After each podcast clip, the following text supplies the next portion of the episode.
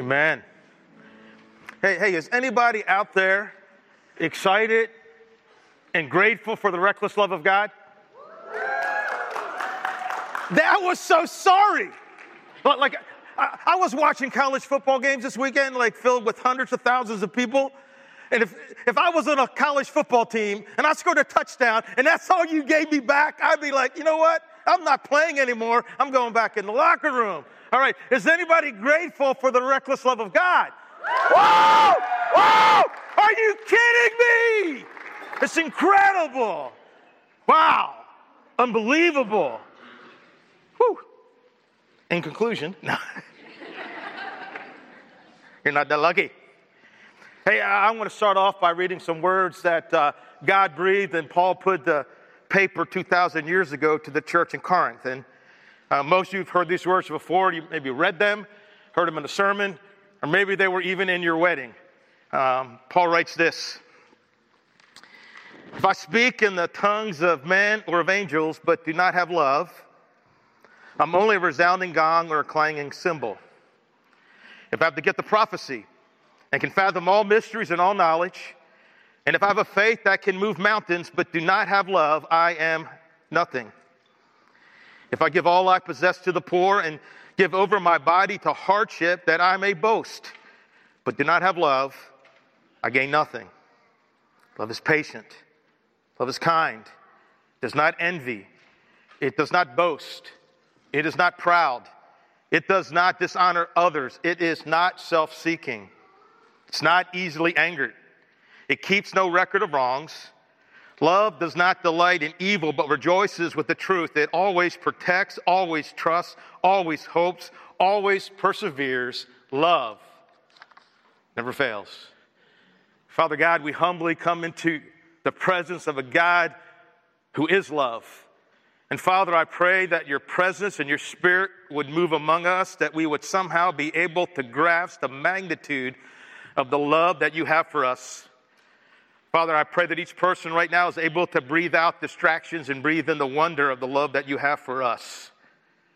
In Jesus' name, amen. Now, today we kick off a, a brand new series called Love Is. A few years back, researchers asked the following question to a group of four to eight year olds uh, What does love mean? And their answers that they got were broader and deeper than I think they expected. See what you think. Rebecca, age eight. When my grandmother got arthritis and she couldn't bend over to paint her toenails anymore, my grandfather now does it for her all the time, even when his hands got, got arthritis too. That's love. Billy, age four. When someone loves you, the way they say your name is different. You know that your name is safe in their mouth. Chrissy, age six. Love is when you go out to eat and give somebody most of your french fries. That's tough without making them give you any of theirs. Uh, Terry, age four, love is what makes you smile when you're tired. Uh, Bobby, age seven, love is what is in the room with you at Christmas if you stop opening presents and listen. Nikki, age six, if you want to learn to love better, you should start with somebody who you hate. okay? Uh, Tommy, age six, love is like a little old woman and a little old man who are still friends even after they know each other so well. And Jessica, age eight, said, You really shouldn't say, I love you unless you mean it. But if you mean it, you should say it a lot because people forget. Let me talk about some depth and insights and pictures of what love is. Now, love is probably the most misunderstood and misused and overused word in our world today. And, and, part of the problem is that, that we use the word love to, to describe everything, right? You know, I, I, love my wife. I love pizza. I love football. I love my country. I love classic rock. I love cooler weather. Yeah, the word love gets thrown around more than a football does on the weekend, so much so that it's kind of lost its power and its, its meaning. Now, the Greeks didn't have this problem because they had more than one word for the word love. They actually had four words. They had one word, phileo, which means brotherly love or friendship love. They had eros, which was passionate or sexual love. Uh, they had a Greek word storge, which was parental love, and then they had the Greek word agape. Now, the word agape isn't found much in ancient literature, but it's all over the Bible. In fact, 92% of the time that you see the word love in the New Testament, it is the word agape, uh, which describes a selfless, sacrificial, unconditional love of the will.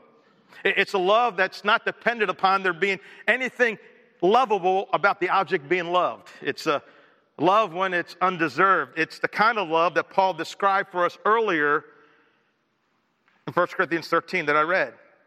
And listen, love is not just some of those things. Right? It's not, it's not a buffet. I like patience, but I still like keeping that record of wrongs. No, that's not how it works. Love is all these things. Just listen again. Love is patient. Love is kind. It does not envy. It does not boast. It's not proud. It does not dishonor others. It is not self seeking. It's not easily angered. Love keeps no record of wrongs. Love does not delight in evil, but rejoices with the truth. Love always protects, always trusts, always hopes, always perseveres. Love never fails. And, next week, we're going to begin unpacking that definition of Paul uh, piece by piece, beginning with the message that love is, love is patient. Uh, but this morning, I, I, I want to talk about the unrelenting love of God. Because as Apostle John wrote in his first letter in 1 John chapter 4, verse 19, we love because he first loved us. All right? Here's what we're going to do. I'm going to say, we love, and the next line is yours, right? Okay? And we know we do this, right? We're going to do it with passion and power. You guys ready? Can we do this? Oh, my goodness. we love. We love. We love. And listen, here's the deal. Understanding and experiencing God's love is both the foundation and the fuel that enables us to love other people the way that God wants us to. Like it's what enables us to, knowing we're loved by God, is what enables us to love others. Like knowing that God has unlimited patience with us, that Paul talks about in 1 Timothy, enables us to have unlimited patience with other people. And so this morning, October 13th, 2019, uh, I want to unpack several things about God's love. But before we go there, I, I want to tell you why we're doing this series. Number one, because there's nothing more important than love. Nothing. And, and that's the point Paul is trying to make, right? In what I read earlier, where he says, If I speak in the tongues of men or of angels, but do not have love, I am only a resounding gong or a clanging cymbal. If I have the gift of prophecy and can fathom all mysteries and all knowledge, if I have faith that can move mountains, but do not have love, I am nothing. If I give all I possess to the poor and give over my body to hardships that I may boast, but do not have love, I gain nothing. If you know, he ends that chapter by saying, These three things remain faith, hope, and love, but the greatest is what? Greatest is love. And what Paul is saying is that without love, what you say, what you know, what you give, what you sacrifice, what you accomplish, and even your faith does not matter. It gains you nothing. And listen, somebody in this room, I think, needs to hear this. Your relationships are more important than your accomplishments. Your relationships are more important than your accomplishments. Amen? Again, we're doing this series because nothing is more important than love. And because nothing is as powerful as love. In 1985, the famous theologian Huey Lewis said about love the power of love is a curious thing. Make one man weep and another man sing. Change a hawk to a little white dove, more than the feeling, that's the power of love. You don't need fame, you don't need no credit card to ride this train. It's strong and it's sudden, it gets cruel sometimes, but it just might change your life. That's the power of love. You know, that was made for a movie that came out in 1985, which was Back to the Future. Who feels old, right? If you do the math, 1985 was a long time ago. it was more than five years ago, right? More than five. And, and, but think about it. Love does have the power to change people. Again, it can change a hawk into a little white dove. And here's the deal: that, when you are loved by someone with God's kind of love, it changes you. And when you love somebody else with God's kind of love, when you display that love, it changes you. See, you cannot love that way or be loved that way and stay the same. Get it? Good. And love also has the power to show the world that we really are Jesus' disciples. He says, A new command I give to you that you love one another just as I have. Say what, Jesus? new command I give to you that you love one another. Just, that's those two words are seriously? Just as I have loved you. You also to love one another. By this, all men will know that you are my disciples if you have love for one another. You see, according to Jesus, the way that we love one another is our best and our loudest voice and letting the world know that Jesus is real and that we are following him. So, because nothing is more important than love, nothing is more powerful than love. And third, because nothing is more needed in our world than love, right? In our communities, our relationships, than a bunch of people who are striving to live out God's kind of love. It's what our world needs. As the theologian Burt Bacharach said, what the world needs now is love, sweet. Hey, don't you cut me off, sister. I saw that. You cut me deep. It's the only thing that there's just too little of. What the world? Oh, I thought someone at least joined me out there somewhere. no, not just for some, but for everyone. But the world does need that, right? Our world is messed up. And we need to love God's kind of love. It'll make a difference. Not, not crazy, angry posts on Facebook or Instagram, right? That's not going to change anything. It's just going to stir the pot, right? But God's love can change the world, and it needs God's kind of love. You know, two times the Bible comes right out and says that God is love. 1 John 4 8, whoever does not love does not know God because God is love. We know how much God loves us, and we have put our trust in Him. God is love. And all who live in love love God, and God lives in them. And, and I got to be honest, you know, standing up here and, and trying in a few minutes to, to talk about the love of God, I find extremely intimidating. I mean, I don't even understand human love.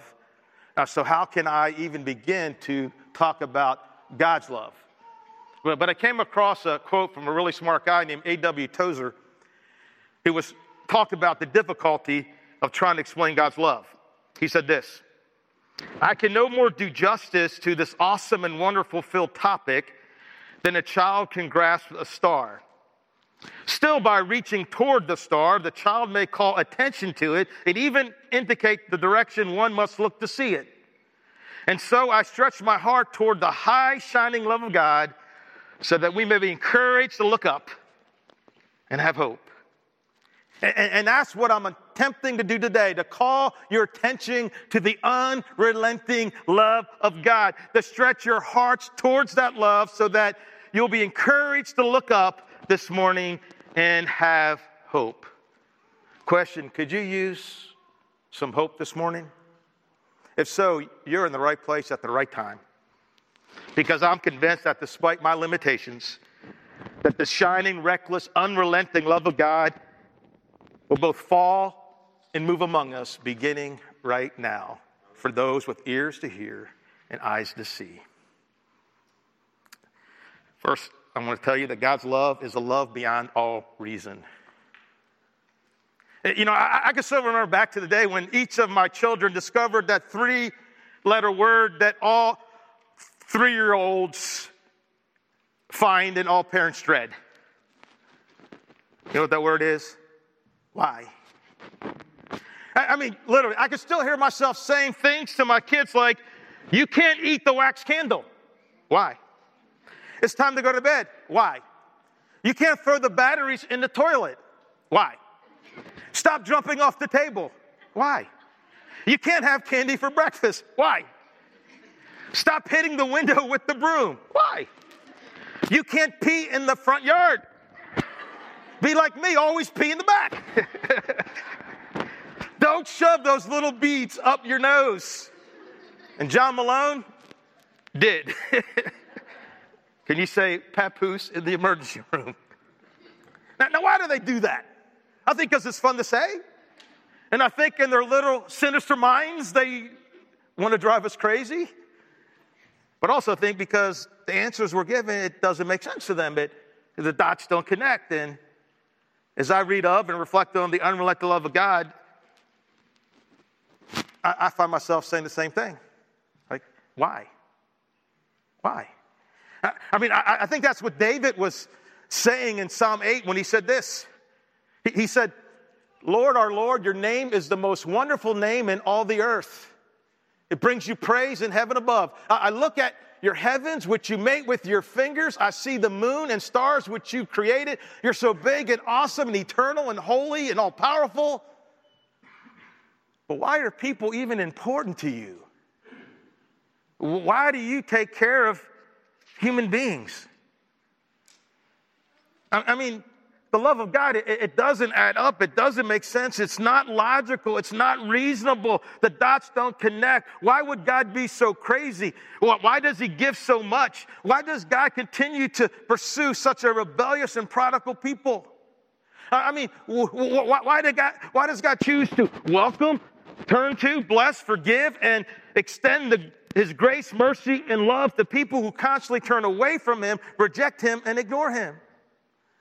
Uh, people who choose to walk away from Him and live a life that, like the prodigal son in Luke 15, is intentionally in a far off and distant land. I, I, I it, it doesn't make sense to me. It's beyond all reason. And one of the reasons it's beyond all reason is because God's love is it's unconditional. The reason it's hard for you and I to understand unconditional love because most of us have just experienced its evil twin sister, conditional love. You know, the love that loves because it gets something back in return? A love where expectations are placed on you that you can never, ever measure up to. And I don't know, maybe you, maybe you grew up in a home like that. If you did, I'm so sorry because that is not love. Have you ever experienced conditional love? Have you ever loved conditionally? I mean, when, when I say I, I love McDonald's french fries, and I do, I love my car, I love chocolate, and I love Maryland crab cakes, it's conditional. Because if a McDonald's french fry started tasting like Burger King fries, if my car breaks down, if chocolate suddenly turned into onions, and if those Maryland crab cakes are filled with a whole lot more filling than crab meat, I will no longer love those things. It's conditional. Now, most of you know that I am a New England Patriot fan. You knew I'd find a way to work that in there somehow, right? Where's the picture? but, but here's the deal I'm not sure that if the Patriots became the worst team in NFL, how long I would stick with them. Just being honest. I know what some of you are thinking. Hashtag not a real fan. But I got to admit, it's a conditional kind of love. And sometimes I love people conditionally. I love them because they act the way I want them to act. I love them because they give me stuff that I want. I love them because they make me feel good about me. Here's the truth of the matter we all have loved conditionally. We all have been loved conditionally. And the good news is God's love is it's unconditional. It's, it, it's, it's beyond all reason. A few years back, I printed out every single verse in the Old Testament that had the word love in it. About 366 verses. And of those 366 verses, 204 of them are talking about God's love. Right? And of those 204 verses, 175 of those verses, or 86%, say the very same thing about God's love. That God's love is unconditional, that God's love is not based on who we are or what we've done, but rather on who God is, and God is love. 111 times in the Old Testament, Scripture says that God's love is unfailing. Could you use some unfailing love in your life this morning? And 40 times it says that God's love endures forever. Understand, nothing you could ever do could make God love you more than He loves you right now. Not greater achievement, not greater beauty, not wider recognition, not even a, a greater level of spirituality and obedience. And nothing you've ever done could make God love you any less. Not any sin, not any failure, not any guilt, not any regret. Listen, God loves you. He's always loved you, and He will always love you he just cannot help himself. And that kind of love is beyond all reason. And I don't think we'll ever understand it. Uh, that's why John said this. I just learned this in the last few weeks. See what great love the Father has lavished on us that we should be called children of God. And, and, and that our two English words, what great, are from one Greek word, patapos, which means from what country? But Peter's saying, from what country, from what planet did this love come from? God's love is simply out of this world. I've never seen anything like it. There's nothing to compare it from. It is from another place. But listen, though God's love is beyond all reason, this morning, I, I would encourage you to stop questioning that and begin to accept it. I love what er-, Erwin McManus writes. What in the world would happen if we actually began discovering the actual message of Jesus Christ, that love is unconditional? What would happen if we began to realize that God was not, in fact, waiting for us to earn His love, but that He was passionately pursuing us with His love? What would happen if word got out that Jesus was offering His love freely and without condition? Next, God's love is a love that delights in you. Zephaniah 3:17, the Lord your God is with you. He is mighty to save. He will take great delight in you. He will quiet you with his love. He'll rejoice over you with singing. Isaiah 62 5, as a man rejoices over his new wife, so the Lord rejoices over you. I understand, God does not love you out of obligation or duty. God's love for you is not an in spite of kind of love. It's, it's not that where God looks at you and he, he finds out that you're kind of smelly and he, he holds his nose and decides to accept you anyway. Listen, you're not a booby prize and you're not the ugly stepsisters that God is stuck with for all eternity. God doesn't just love you because he has to, he loves you because he wants to. In fact, he delights in you. He rejoices over you as a man rejoices over his wife, his new wife. He loves you not because of what you do, because of who you are. And listen, his love for you, when you begin to plunge its depth, well, as Zephaniah wrote, is life kind of in turmoil right now? He will quiet you with his love, right? As that stressed out child in the arms of a parent, right? It's going to be okay. I love you. I'm here. I got you. I got this. And rejoice over you sing. And that doesn't mean that God delights in everything you do, but the fact that you exist is a very good thing in God's eyes. In fact, He lights up whenever you walk into a room.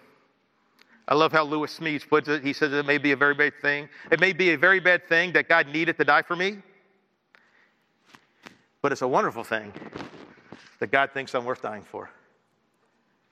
Amen? It's a wonderful thing. Uh, turn to the person you right left and say, You're worth dying for.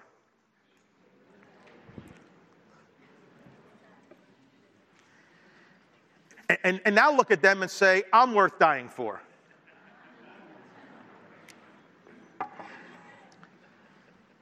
Which one's easier for you to believe? Both, I like that. Uh, David speaks of being the apple of God's eye. You see that phrase several times in Scripture, and it's basically what happens when you look at a person at point blank range. And when you do, you see an image, a reflection of yourself in the eyes of that person. When you look in God's eyes, you'll see what He's so fixated on, and God is fixated on you. David writes, Show me the wonder of your great love. Keep me as the apple of your eye. Hide me in the shadow of your wings. Next, God's love is a love that is for you. When we love someone, that means that we are for them, that we're in their corner, we're on their team, that we have their back. It, it, it means that we want to see them realize their full potential, become all that God made them to be. And listen, the King of glory, the Lord of creation, He's not just with you, He's for you. God is on your team, God is in your corner. God celebrates your victories and God mourns your defeats. And, and He most definitely, regardless of where you are at this moment, mountain high or valley low, has plans, dreams, and thoughts and intentions for your life. Check out these scriptures and hear them echo the depth of God's for you love. If you heard them before, hear him again. Because God's talking to you. Because maybe life's not going the way you think it should, because that's how it was when Jeremiah wrote these words. Life was kind of stinky for them, wasn't working out so good.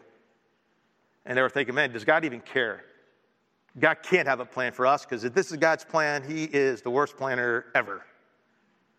For I know the plans I have for you, even in this hard time, declares the Lord. Plans to prosper you, not to harm you. Plans to give you a hope and a future. And Paul writes, For we are God's masterpiece. God's, what a painter He is, right? He's created us anew in Christ Jesus so we can do the good things He planned for us long ago. God is for you. He has awesome plans for your life to prosper you, to give you hope, to give you a future, to put your life on display as one of His masterpieces in this world. Whenever I think about God being for us, I think of Romans 8. You've probably heard this. Paul writes, What then shall we say in response to this, in response to God's love demonstrated in Christ Jesus? If God is for us, what does it say next? Who can be against us? Answer nobody. Who did not spare his own son, but gave him up for us all, how will he not also, along with him, graciously give us all things? That's God's love, is the love that pays attention to you pays attention. You know, attention is one of the most powerful forces in the world. I think, you know, as I think about it, this has hurt paying attention a lot, right? you, you see people you know, in their homes, laying in bed at night next to their spouse. I, some of us saw that picture going around on Facebook, like our world, right? We're just, we're, we're not really paying attention to anybody. But attention is powerful. Like a little baby gets that, right? When a little baby is laying in that crib and it looks up and there's a face looking at them and that, that, that baby sees that face smiling, that baby begins to know that, you know what, I matter, I count, someone's paying attention to me. You know, we, we all need attention. And I, love what John Ortberg writes in his book, A Love Beyond All Reason. He has a chapter called Love Pays Attention. He says this One of the greatest miracles of life is that God pays attention to us. That is probably why the writers of Scripture speak so often of God's face. This is the hope of the great priestly blessing that God Himself taught the people of Israel. The Lord bless you and keep you. The Lord make His face shine upon you and be gracious to you. The Lord turn His face towards you and, and give you peace.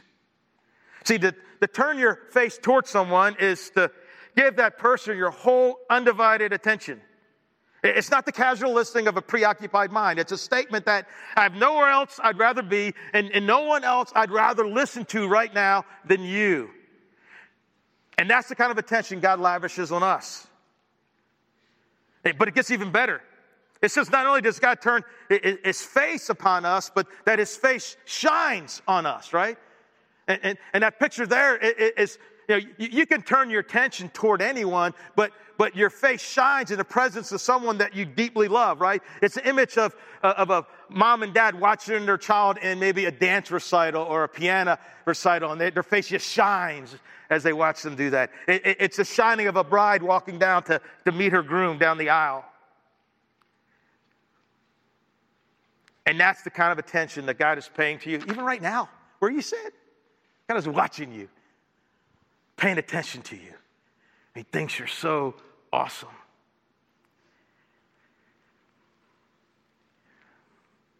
Have you ever wondered, does anyone care? Does anyone notice? Does it matter?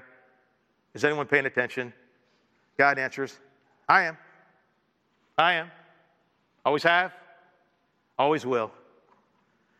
God's love for you is a love that is unconditional beyond all reason, that the delights in you right now, who you are, where you are, that is for you, that pays attention to you, and that unrelentingly pursues you. The word unrelenting means that which does not diminish in intensity or in effort. I understand as you turn through the pages of Scripture from the fall of man and the sin of Adam and Eve in Genesis chapter 3 to a wooden cross and a hill called Calvary, you, you find a, a passionate and unrelenting God in pursuit of a prodigal people that he so loves.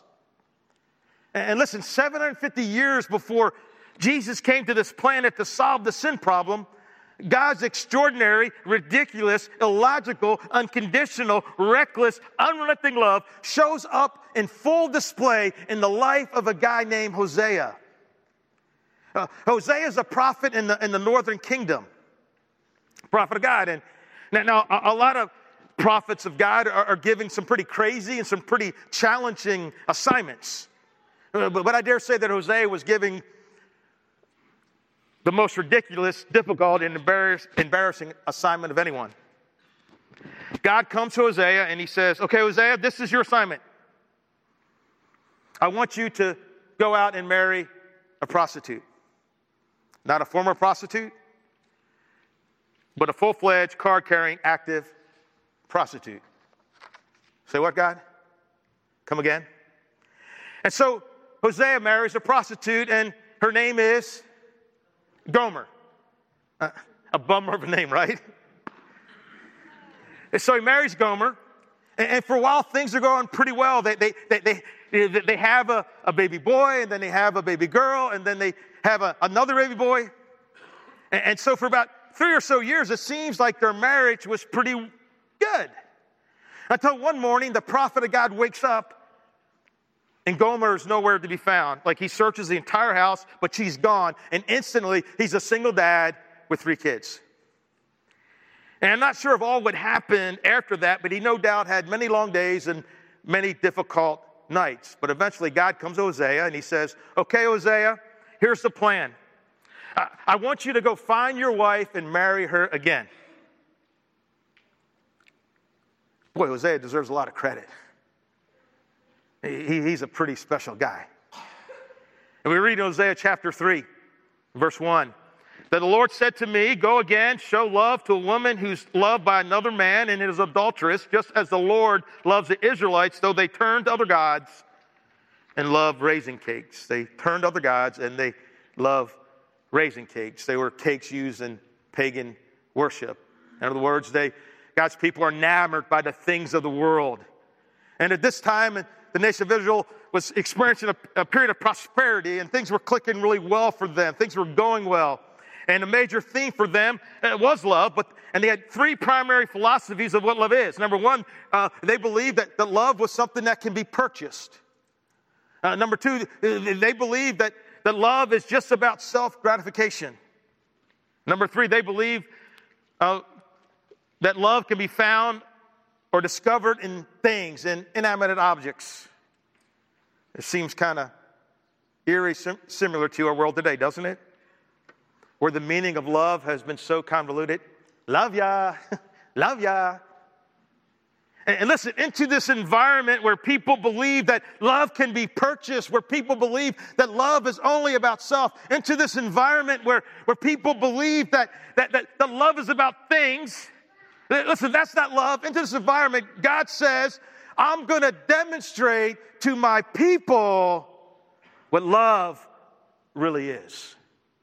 Uh, one scholar writes that other than the crucifixion, death, burial, and resurrection of Jesus, undoubtedly the story of Gomer and Hosea is the greatest expression and demonstration of God's love in all of Scripture. So Hosea gets his assignment from God go look for her. What was that like? I understand. He's going to look for his wife in a place where men of God should not go. So, so he goes to that part of the town, if you know what I'm talking about, and he, uh, he approaches people who are obviously in that industry. Uh, have you seen my wife? I'm looking for her. Uh, no, man, I, I, haven't, I, haven't, I haven't seen her in a while. And, uh, I saw her like a few weeks back, and she was a, she was a, a, three, three streets over. And so he keeps walking and he, he keeps asking. And remember, this is a very high profile man of God, and people knew who he was. And, and when he finds Gomer, do you know where he finds her? She's on the selling block. She's been sold in the sex slave industry. Now, most scholars believe that what Hosea walked in on was, was an auction. Hosea is walking in on an auction, and that's his wife. He says, Excuse, excuse me, sir, that, that's my wife. I, I don't care who you say she is, she belongs to me, and she's for sale. And this is the price. I wonder what that was like for Gomer. I mean, she probably can't even look at Hosea. Like, she never fathomed that he would come here and pay the ransom to set her free. I mean, does, like, does he have to outbid other bidders? Maybe. As it happens, he ends up paying 15 pieces of silver, five bushels of barley, and a measure of wine. And when you add that together, he paid the equivalent of 30 pieces of silver, which was the price that was paid to redeem a slave in the ancient world. So, so Hosea went to his unfaithful wife who chose sexual slavery over him and he brought her back. Can you imagine the emotions? Can you imagine the pain, the embarrassment, the humiliation on both of their parts? And can you imagine Gomer feeling like, you know what, I'm, I'm unworthy. There's no way I can accept your love and kindness, not after what I've done. So Hosea says, I'll pay whatever the price is. Whatever it is, I'll pay it. Uh, wait a second, Hosea, she's already yours. She's already yours. I know, but I'll pay it anyhow. By the way, I want you to know that you're already God's. The psalmist says, The earth is the Lord's, Psalm 24 1, everything in it, and all who live in it. See, you're already God's. Nevertheless, He will pay the price to get you back. And then Hosea, he, he brings her home, and, he, and what he kind of does is he, they renew their vows together in a way. Then he told her, You're to live with me many days. You must not be a prostitute or, or, or be intimate with any man, and, and I will behave the same way towards you. I, don't know if that's what I would have said. Question who, who is Hosea? God. And, and Hosea means salvation. And Gomer means completion. Who's Hosea? That's our God. And who's Gomer? That's me. That's you. Uh, that's everybody in this room. And, and the point that God is trying to drill home is that He won't stop, that He's unrelenting, that He will search the most despicable, horrible pockets on this planet to find you, to pay the price for you. Understand, there's no shadow He won't light up, mountain He won't climb up, coming after you. There's no wall He won't kick down, there's no lie He won't tear down coming after you. Who's Homer? Who's Gomer? Me. Me. And, and Jesus is my Hosea. And he, he, he completes me.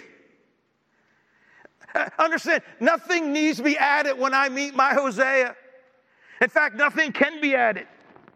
I'm complete. He paid the price to redeem and set me free. Oh, how he loves me. Oh, how he loves you. In Matthew 9, maybe you remember Jesus calls Matthew. Matthew joins them and they have this meal, and he's having a meal with a bunch of sinners and tax collectors, and the religious got all bent out of shape. Didn't know, Jesus, why are you eating with such scum? Why are you eating with such bad people, such rejects? Why are you doing it? And guess who Jesus quotes? Hosea. He says, Go and learn what this means. I desire mercy and not sacrifice, for I didn't come to call the righteous, but the sinners. Jesus says, I, I, I didn't come to seek, seek those who think they're already righteous, but I came for those who know they're lost and they're already in a desperate place. Go and learn what this means. Who's he talking to? He's talking to the Jewish leaders who, who knew all about Hosea, who heard stories about Hosea. And Jesus is saying, Hey guys, I'm Hosea. I'm your salvation. And I will go and I will look and I will search and I will pay whatever the cost to get you back because my love for you is unrelenting.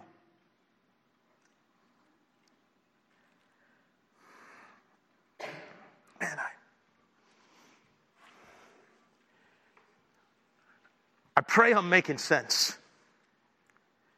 I, I pray that I'm getting across exactly what God wants you to hear today. Oh, how He loves you. Oh, how He loves you. His love is beyond all reason. You can't earn it. You will never deserve it.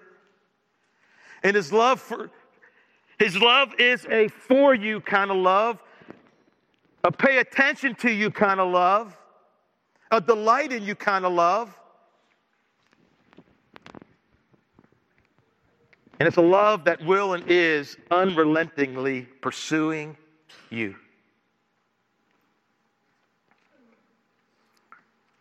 So, so what?